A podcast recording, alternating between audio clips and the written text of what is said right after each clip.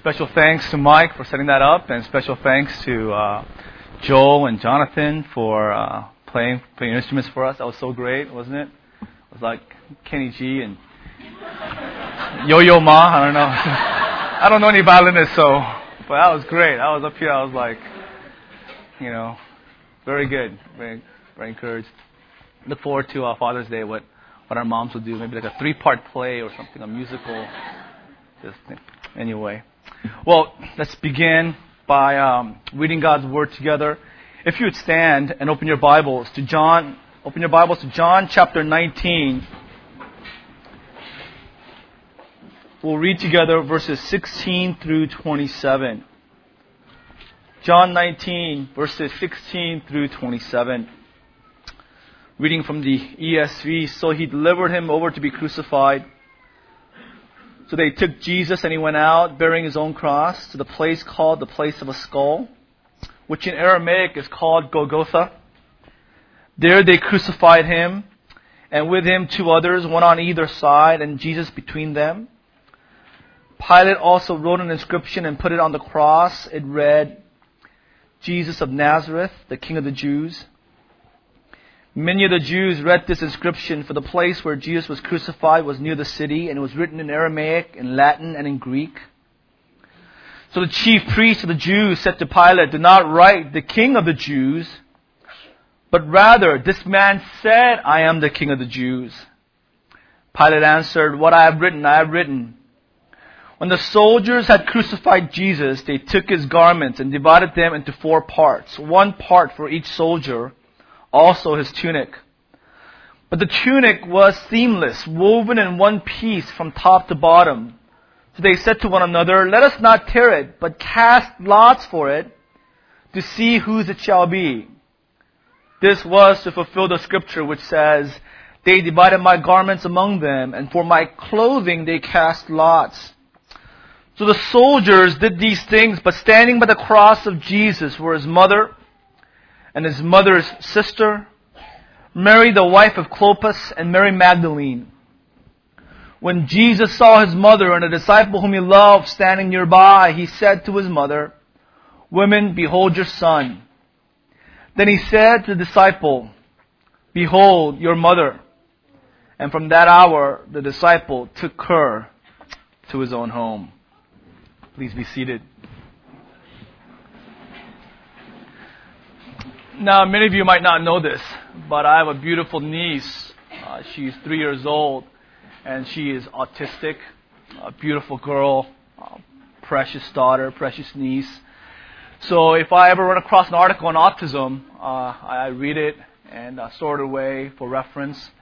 This past week, Time Magazine, the cover article was on autism, and the significant studies, advances that are being accomplished through medicine and technology. Um, autism, if you don't know, is a, is a variable developmental disorder. Um, many, um, it's a degree uh, disorder from mild to severe, profound uh, autism. It is characterized by the child's inability to really communicate, uh, to form uh, normal social relationships, autism, that owl comes from autos in the Greek, which is self in the Greek. So the child is self-focused or imprisoned in oneself. So they are marked by really an, um, and it's degreed child per child, but marked by an indifference to others. Um, they avoid eye contact. They do not interact with others, really speak to others. They're almost in their own world in the magazine article, they profiled a girl named Hannah who is profoundly autistic. She was in her own world. Her parents would express their love for her and she wouldn't respond. Her, her speech was limited to snatches of songs, echoed dialogue, and a lot of unintelligible utterances. Doctors feared that she was most likely retarded and she would be this way for the rest of her life. Well, her parents committed themselves and her to uh, occupational therapy, physical therapy, and hours of just emotional and personal support. When she turned 13, it seemed like um, there were some marked improvements, and the therapy was working, and they were getting through to her. On October of 2005, Hannah was introduced to the use of a specialized computer keyboard. Through this keyboard, keyboard, she proved that she understood what they were saying, and for the first time, she was able to communicate her own thoughts. Marilyn Chadwick, director of training at the Syracuse University, sat her down. They stabilized her right wrist with her mother watching. A girl that was thought to be incapable of learning, reading, or writing slowly began to type. Uh, Marilyn Chadwick asked her a simple question. For The first time in her life was asked a question. She was able to respond. Hannah, is there anything you would like to say? And she typed slowly and she wrote, I love mom. How beautiful is that? Her first words, the age of 13, she noted her mom's sacrificial devotion and dedication to her, and her first words were, I love mom. What a great story. I'm sure expresses the sentiment and heart of all children, all of us here, that we have a deep love for our moms. I tell that story not just because it's Mother's Day, but because of our passage in the Gospel of John this morning. In John 19, we discover that while our Lord was hanging on the cross, he expressed his love and concern, his care for his own mother. Our Lord on the cross said seven things, is documented by the four gospel writers. And one of the seven, he is addressing his mom. And it's God's providence. I was talking to Pastor Jason this week. I did not intend this. You know, I don't really like um, Mother's Day or Father's Day. I don't. I don't like, you know, like even Christmas or Easter, because I feel like I have to come up here and give a Father's Day sermon or give a Christmas sermon. My heart is, I just want to study the Bible. I just want to go verse by verse and let God's Word dictate to us our subject of study. And I don't want to give a topical sermon.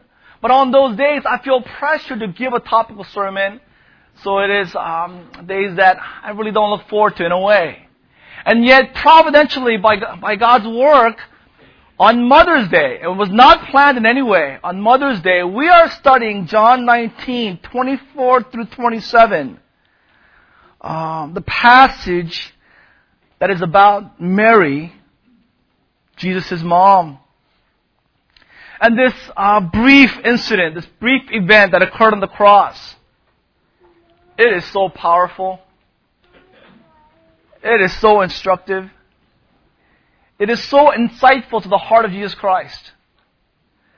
And very simple message this morning. Really just one point.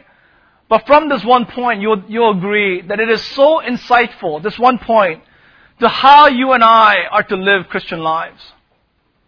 This brief few verses instructs us on how we are to live as Christians. You know, early on when I was a young believer studying the Bible, for the first 10 years practically, as I labored through theological and doctrinal issues, I was often frustrated. I was often flustered. Why didn't God just give us a list of truths? Why all these uh, narratives and all these stories? And why do I have to dig in the Word of God to understand who God is, and the, and the origin of the universe, and the origin of sin, uh, how we are saved, how we are sanctified? Why didn't God just give us a list of like all these truths so that I don't, we don't have to investigate and study the Bible in this way? That is, I, that is what I wanted as a young Christian, but I realize now wow, why God presented His truths, gave us His truths in such a manner through narrative history. God has given us His precious truths, not just a laundry list of facts and principles, but each truth is inflamed with the heart of God and it's expressed, given to us through human experience. So, that, so God did that because so that it will be powerful to us. It would be personal. It would go beyond just our minds. It would not just be facts, cold, dead, orthodox facts that, that lie dormant in our brains. God gave us His truths through human experience, through human emotion, through lives, that it would impact us in our hearts and how we live. We see that today. I mean, we saw that in John 17, right? Remember we studied how God wants us to be holy. Why didn't just God just say that and leave it at that? You know, you must be holy. But God communicated His desire for us to be holy by on the eve of His death. We find Jesus praying. And we hear Him praying, we find that He's praying for us. And what is He, what is His prayer? His prayer is for our sanctification. And very different, right? You to read God's Word and says, God wants us to be holy. Okay, I'll try to be holy. But you read and discover Christ on the eve before his death, when he will be forsaken by God the Father. And you overhear his prayer, and his prayer is for us. He's praying for you and I. Those who would believe in his name through the testimony of the apostles. And then we find out through his prayer that it was for our holiness. A world of difference. Same truths. But because of its presentation, a world of difference. Same thing here in John 19. We find a simple truth displayed powerfully through the life and ministry of our Lord to add force to this truth. It is presented during the Lord's final hours on the cross. Here are the words of a dying man. The heart expressions of the dying Savior. Well, let's get to the context. John 19, 17. A bit of review. Our Lord is now crucified on the cross as, as He is led to the cross. To set up the context and a little review from last week, our Lord experiences fourfold shame. Shame upon shame upon shame upon shame. The first shame is that he is kicked out of the city. He's cast out from the city of God, Jerusalem. God's city. Verse 17 said, says, He went out, and it means He went out not out of Pilate's house, but He went outside of Jerusalem. So significant. Because this is Passover weekend. Passover day is looming. And God ordained in the Old Testament that the sin offering for the people was to be carried outside the camp. Leviticus 16:27 carried outside the camp, burned outside. Our Lord was the Passover lamb. So to be sacrificed on this great day, they led him outside the city of God, experiencing the reproach the, the shame, the scorning of being cast out of God's city. The writer of Hebrews understood this. Hebrews 13, 11 through 15. Jesus suffered outside the gate in order to sanctify the people through his blood, and he appeals to the people, Jewish believers, therefore let us go to him outside the camp and bear the reproach he endured.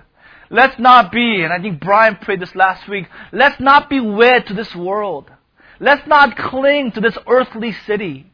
Let's cling to the city of God. And because Christ suffered outside and bare reproach, let us leave this world and all its entanglements and embrace the shame of the cross and go outside with Christ and bear the shame of the cross. What a beautiful picture. Christ experienced the shame of being led out of the city of Jerusalem. Not only that, the second shame of carrying his own cross. Verse 17, and he went out bearing his own cross. This portion of the punishment was imposed on only the vilest of all, all criminals. The, the cruelest of all criminals was given the shame of carrying the instrument of their own death. And yes, the other synoptic gospels are accurate. Simon from Cyrene carried the cross. It was when Christ could not carry it no longer. But John was there. John was a witness. And John saw Jesus being led out of the city, carrying the cross to the place of his death. His second shame. The third shame was the public death, the public humiliating death in our country with capital punishment. Said this last week. Even the most, even the most vilest, cruelest criminals, criminals who have committed the most heinous crimes, unmentionable crimes. Our government says this man has some dignity. He, he he's owed some semblance of respect because he's a human being. So we don't broadcast this on pay-per-view. We don't do this as a public spectacle. No, he's to die in, in a, a private context, semi-private context where family, friends, and special lawyers and, and reporters are invited to witness this death, but they don't make it a spectacle. Well, not with Christ. Golgotha was by a near major highway, a thoroughfare where people would come and walk by and see men being crucified. And that is where Christ was murdered, where Christ was humiliated. It wasn't behind walls of a prison. It wasn't in a dungeon for him to die alone. He died before the world and he was shamed before the world. And not only that, the fourth humiliation was the inscription that was placed on top of his head. On the cross it read, Jesus of Nazareth, King of the Jews. This was not a statement of faith on Pilate's part. He was not saying he is indeed the promised Messiah.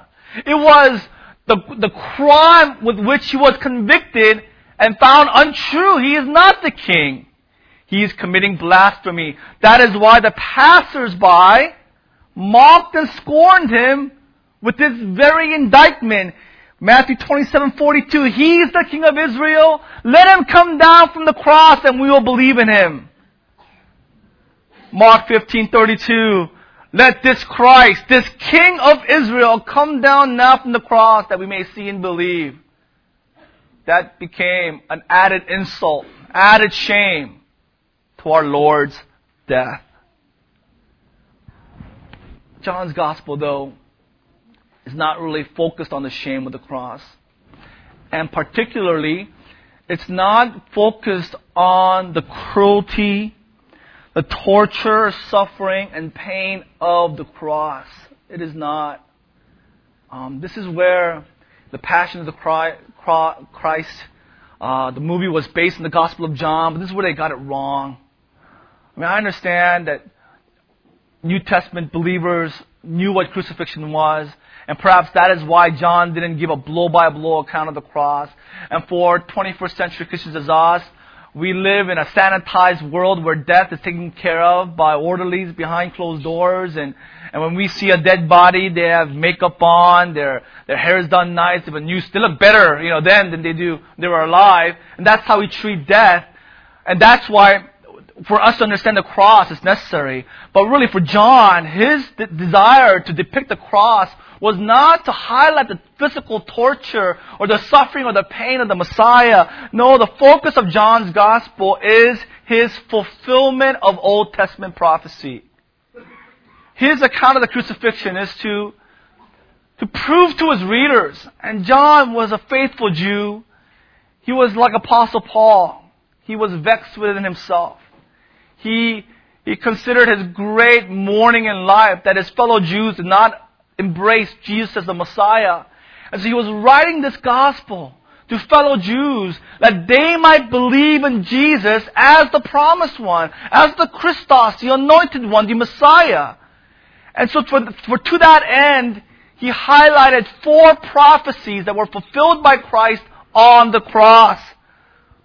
John 19:24. That's why he said this was to fulfill the scripture. John 19:28 to fulfill the scripture. John 19:36 that the scripture might be fulfilled. And he quotes another scripture, verse 37, and again another scripture says, they will look on him whom they have pierced. John pointed, highlighted these fulfilled prophecies so that men might believe in Jesus as the Son of God, as the Messiah. That the shame of the cross did not disqualify him from being the Messiah. That's the Jewish mindset. The Messiah comes, he's enthroned in the, he's enthroned as king, and he rules over all the earth, and there's peace over all the earth. He vanquishes sin, and Israel is exalted. For them, the Messiah being shamed in this way was unthinkable. It was a stumbling block. But John was saying, no, the shame of the cross doesn't disqualify him from being the Messiah. It it equips him. It, he fulfills the requirements. It reaffirms, it validates his claim as the Messiah of God.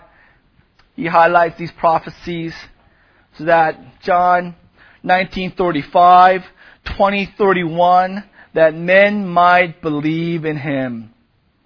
So that's the outline that we were going through in John 19.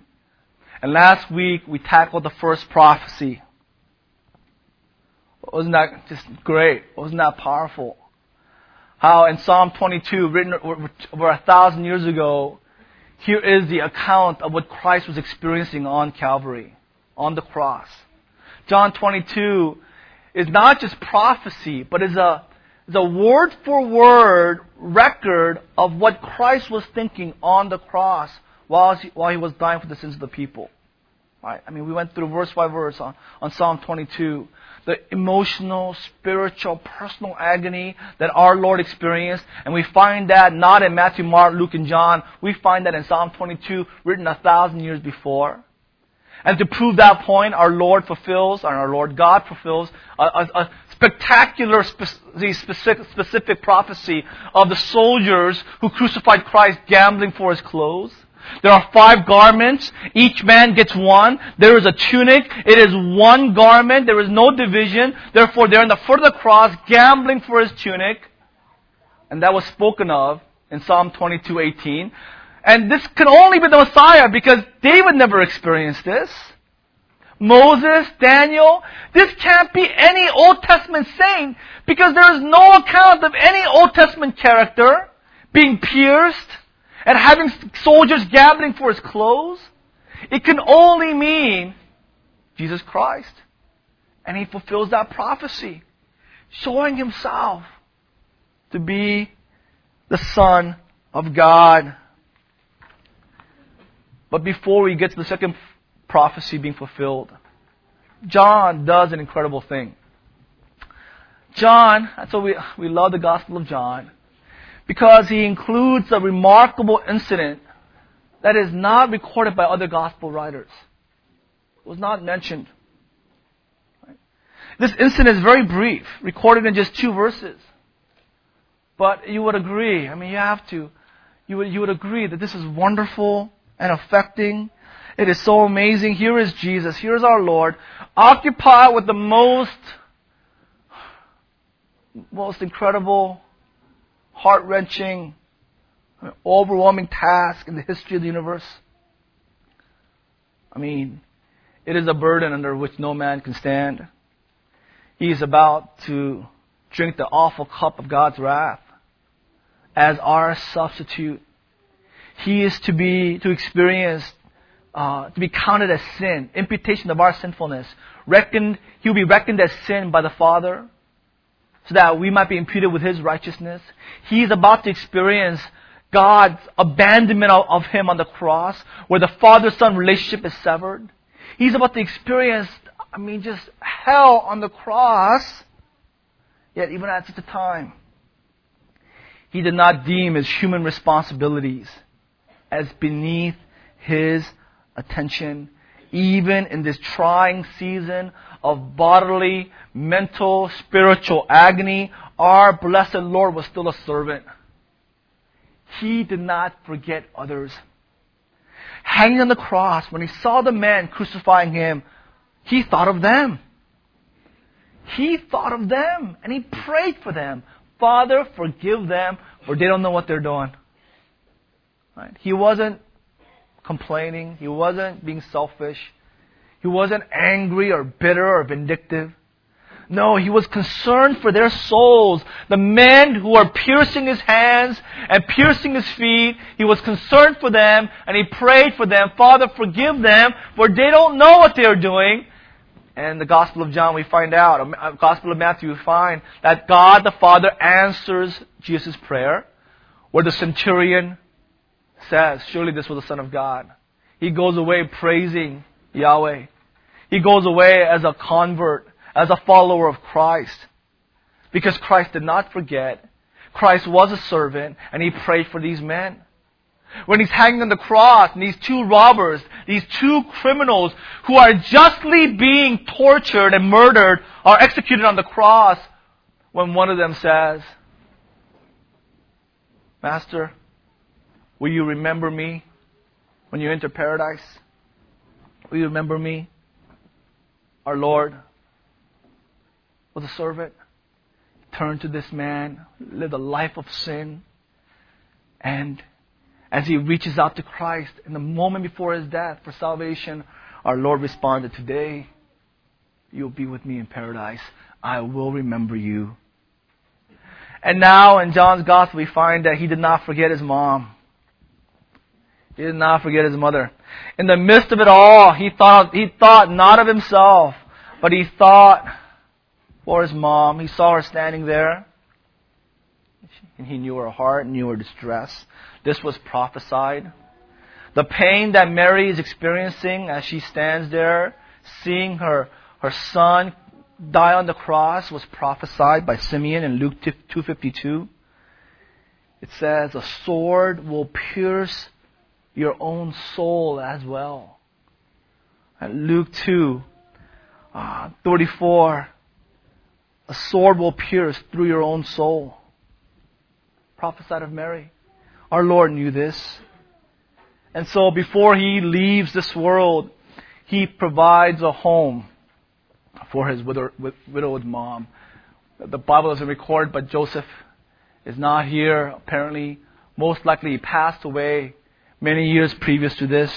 So Mary is a widow. Look at verse 25. While the soldiers were doing these things, gambling for their for his clothes, standing by the cross were his mother, mother's sister, Mary, the wife of Clopas, and Mary Magdalene.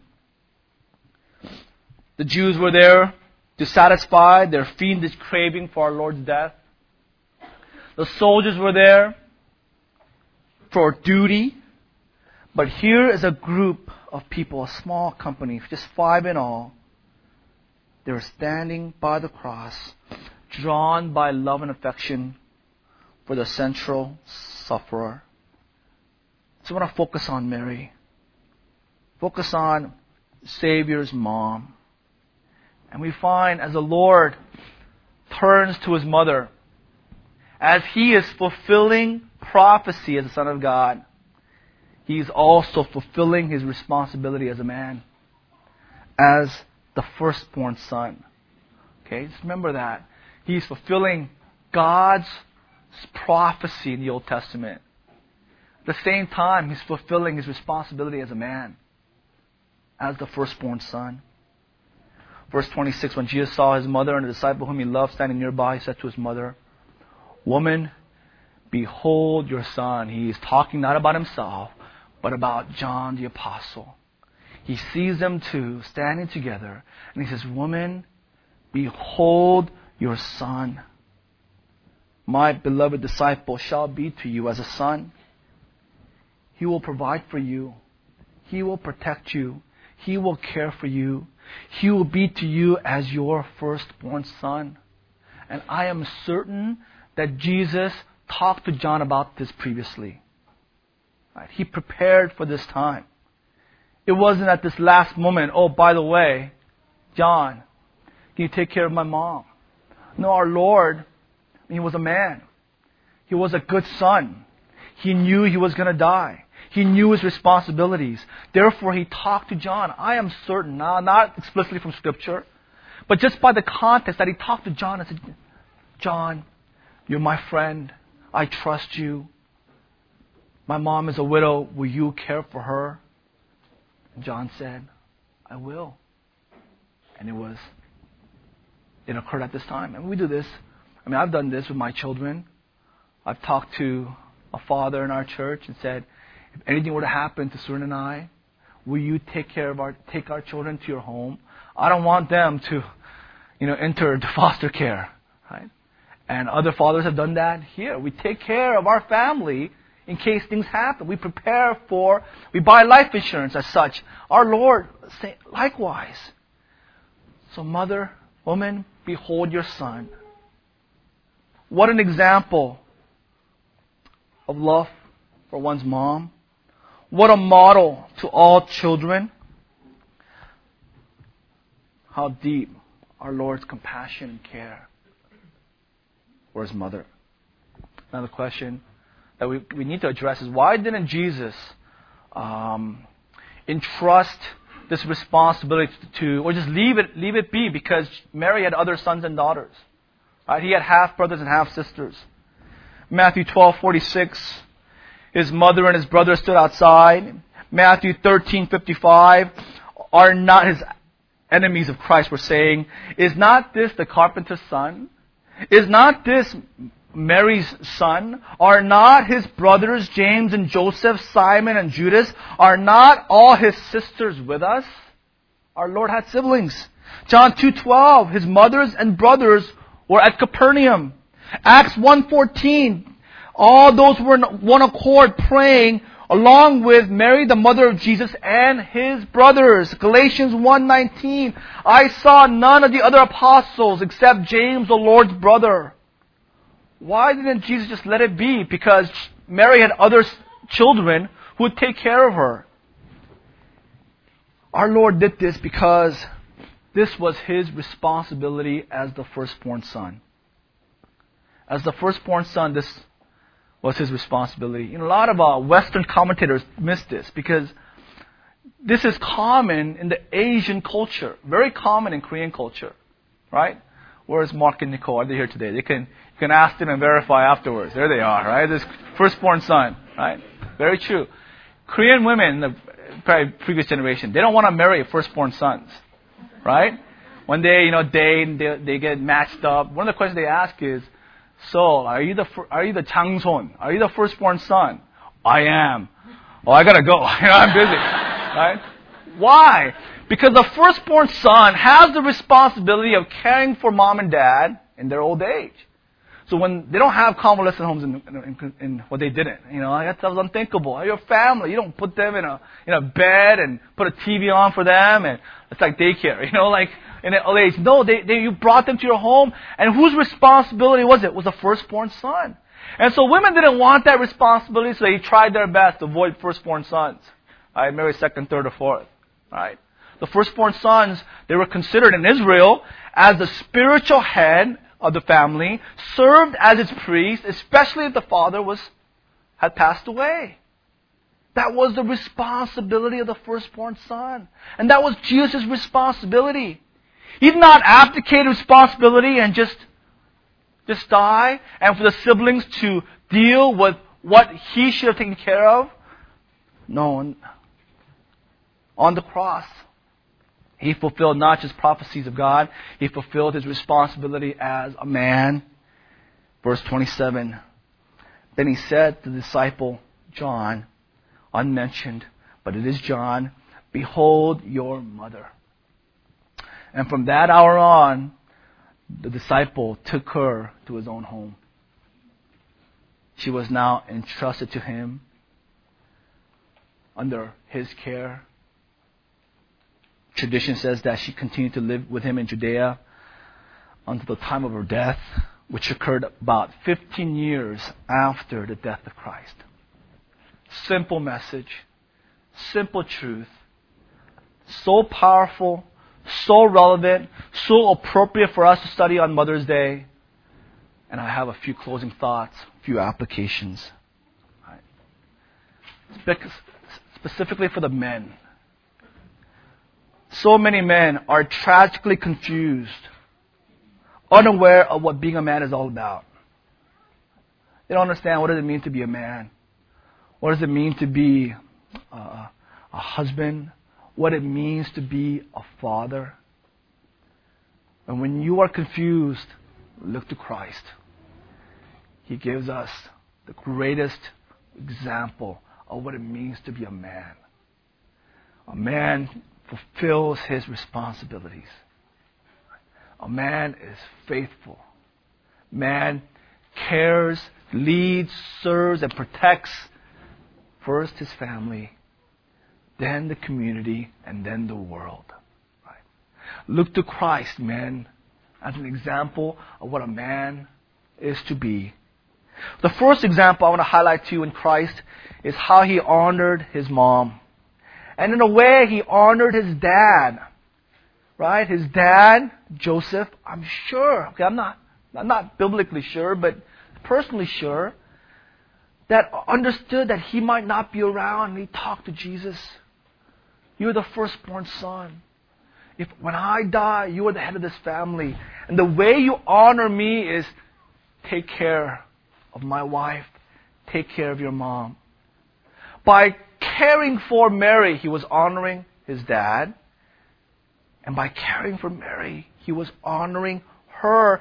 And honor in the Bible is not just respect, not just esteem, not just admiration. The Greek word tima connotes financial support as well.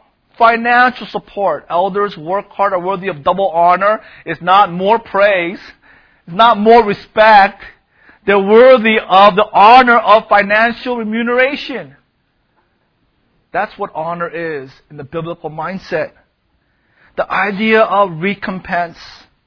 Ephesians 6, 2 and 3. Honor your father and mother. 1 Timothy 5, 8. Read this, guys. If anyone does not provide for his relatives, especially for members of his own household, he has denied his faith and is worse than an unbeliever. An unbeliever is better than a man who does not care for his family, who does not honor his mom and dad in their old age. He is worse than an unbeliever. Our Lord prepared for this ahead of time.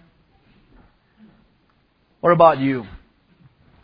You prepare to buy a car, prepare to go on vacation, you prepare for your retirement as a man, as a son, as a child,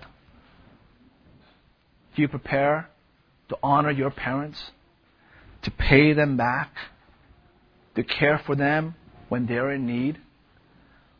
That was our Lord's example. Second example is that he is the model of a true servant. Model of a true servant. A true servant serves others when his own needs are not being met.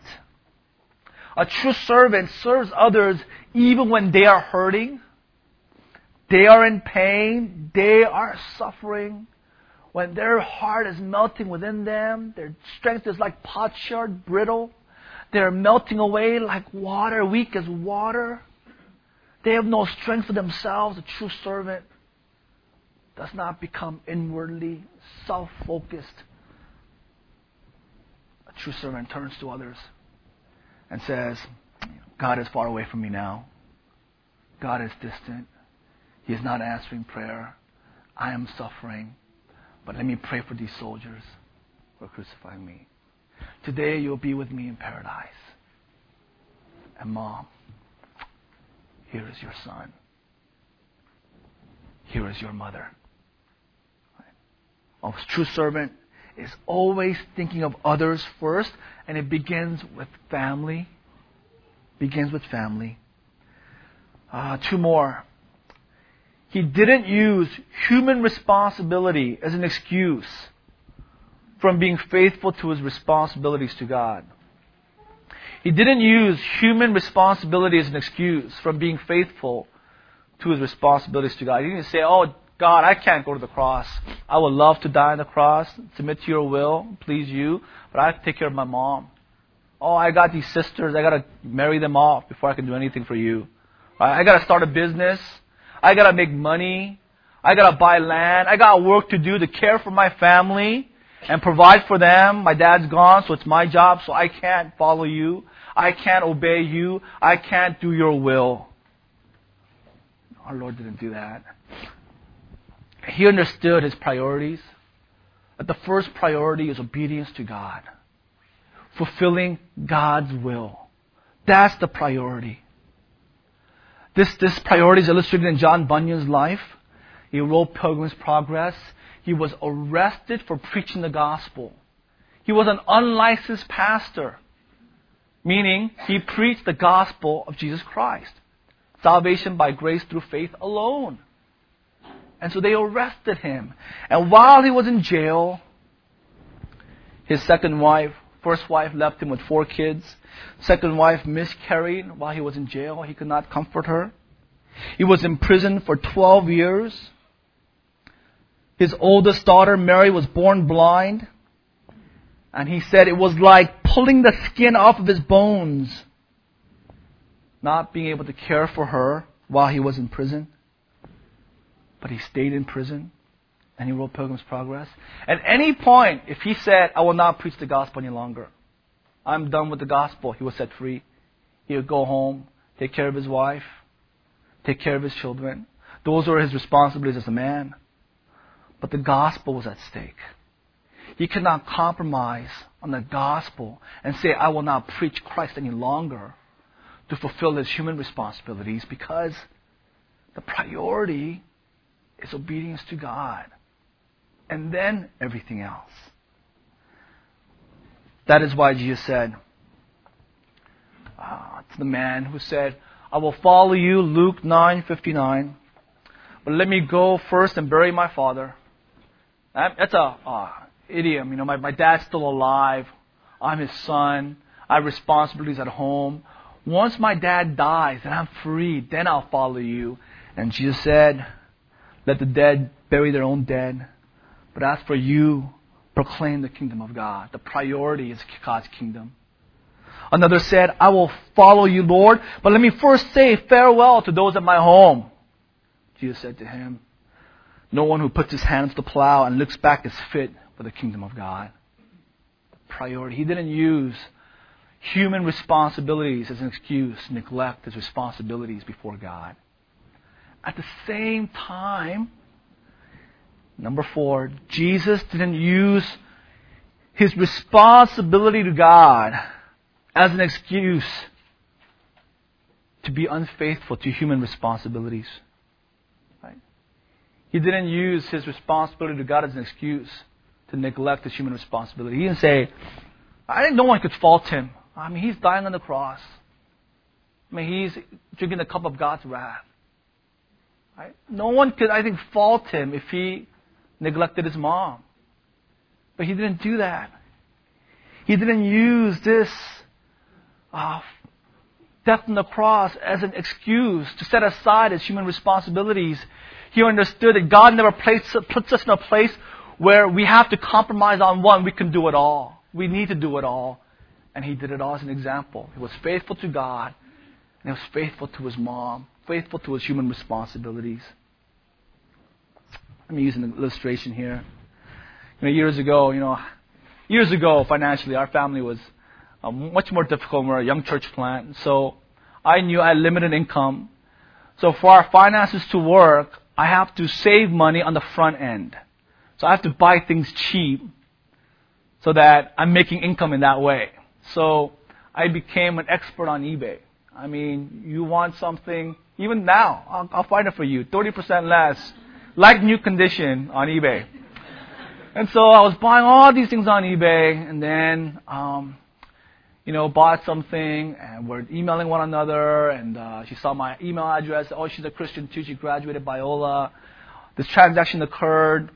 I got the item. It turned out there were things wrong, so she promised to uh, refund, you know, $100, right? So that's great. You know, win-win. That's fine. So a month passes by. Nothing. Two months passes by. You know, I email her. Oh, you know, that refund that you promised. You know, I'm waiting for it. Oh, she said, oh yeah, I'll get to it. You know, don't worry. You know, another month passes by, and I'm like, come on, what's going on? So re- literally four months pass by, and I email her, like, you know, hundred dollars is not a lot of money, but for our family, it's not nothing. So appreciate it. I want to move on with my life. You know, uh, can you please, please pay? And she writes back this long email how, uh, you know, kind of like, why are you bothering me? I was doing ministry. I was on missions. I was doing all these things for God. So, okay, here is your $100. My response was, I that's so wrong. To so elevate ministry and missions to the point where you neglect human responsibility and excuse your negligence, excuse your laziness. That's why sometimes I don't want to deal with Christians. When I do business, when I go to a mechanic, I rather sometimes when I just go to a non-Christian mechanic, right? Because they're focused on excellence at work, not using church or ministry as excuse for a shoddy job or any kind of business transaction. That's not right. A Christian is faithful to their responsibilities to God and all the more their human responsibilities. If you have a personal debt, let no debt remain outstanding except the debt of love. Right? We pay debts. We're above reproach. We're blameless. We're excellent at work. We don't use church. We don't use ministry. We don't use service for God missions as an excuse to be negligent in these ways. So I'm preaching to all of us here. What about, what about us? Are you using Christ, are you using church as an excuse for your negligence, for your unfaithfulness as a father? Right? Or, or, or are you so busy with ministry you're neglecting the home as a mom?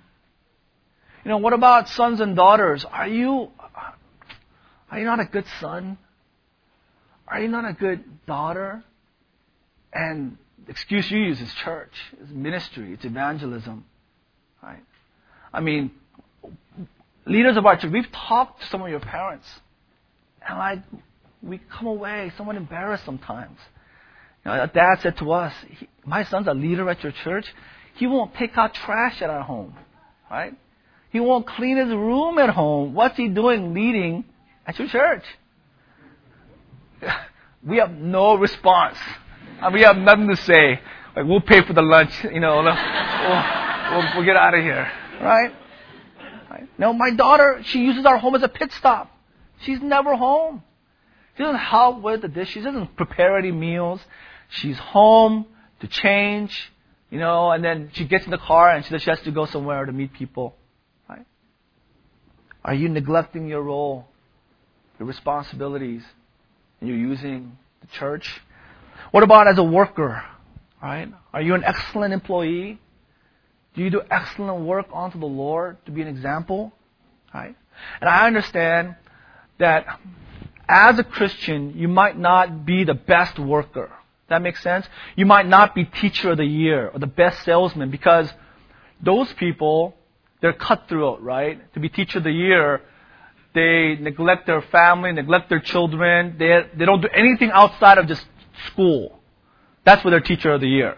Or the best salesman, they'll lie and cheat and connive and, you know, use every, you know, like ethic, unethical or a stretch ethics to make as many sales as possible. We don't do that. So we might not have the most sales. We might have the best teacher.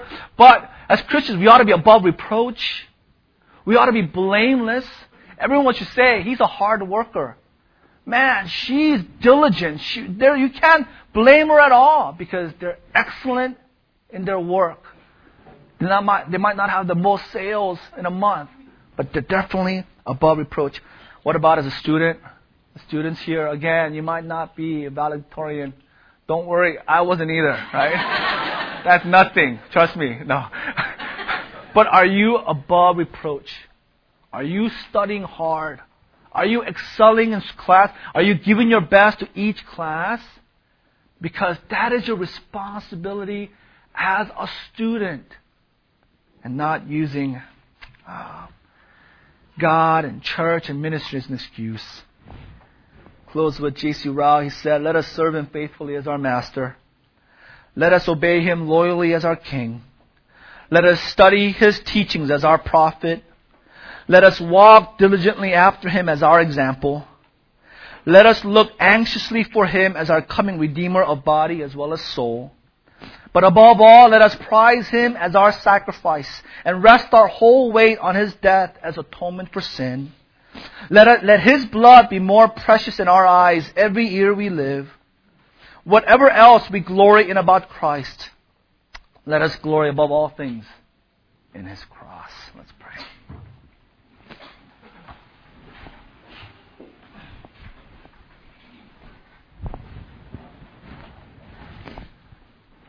How beautiful is your word. How precious are the truths that are contained within. How sweet are they to us, O Lord, sweeter than honey from the honeycomb. How precious they are to us. They're more precious than pure gold. We find seven times. O Lord, your word is a light unto our feet, a lamp unto our path. O Lord, your word opens our eyes to the beauty of Christ. Opens our eyes to the, the truths that are, that are in his heart and opens our eyes to how we are to live. O Lord, we so thank you for this account of our Lord as a man, as a son, honoring his parents. And oh God, we, we ask for your forgiveness. We confess our, our failings, our, our sinfulness, our selfishness, oh God, for not clearly seeing this example and not faithfully following, rightly following, following you. Oh God, we pray at the clarity of our minds would grant us wisdom from the Scriptures so that we might be doers of your word and that by our doctrine and by our conduct you be glorified and the cross of Christ to be exalted and lifted high. And that will begin with our families, our parents, our siblings, our wives, our husbands, our children will honor Christ because they see uh, the fruitfulness, uh, the sweetness that is, that, that is born from following you. May the first fruits be, be produced in our families, that that will result in your gospel being spread throughout this world. In Jesus' name we pray. Amen.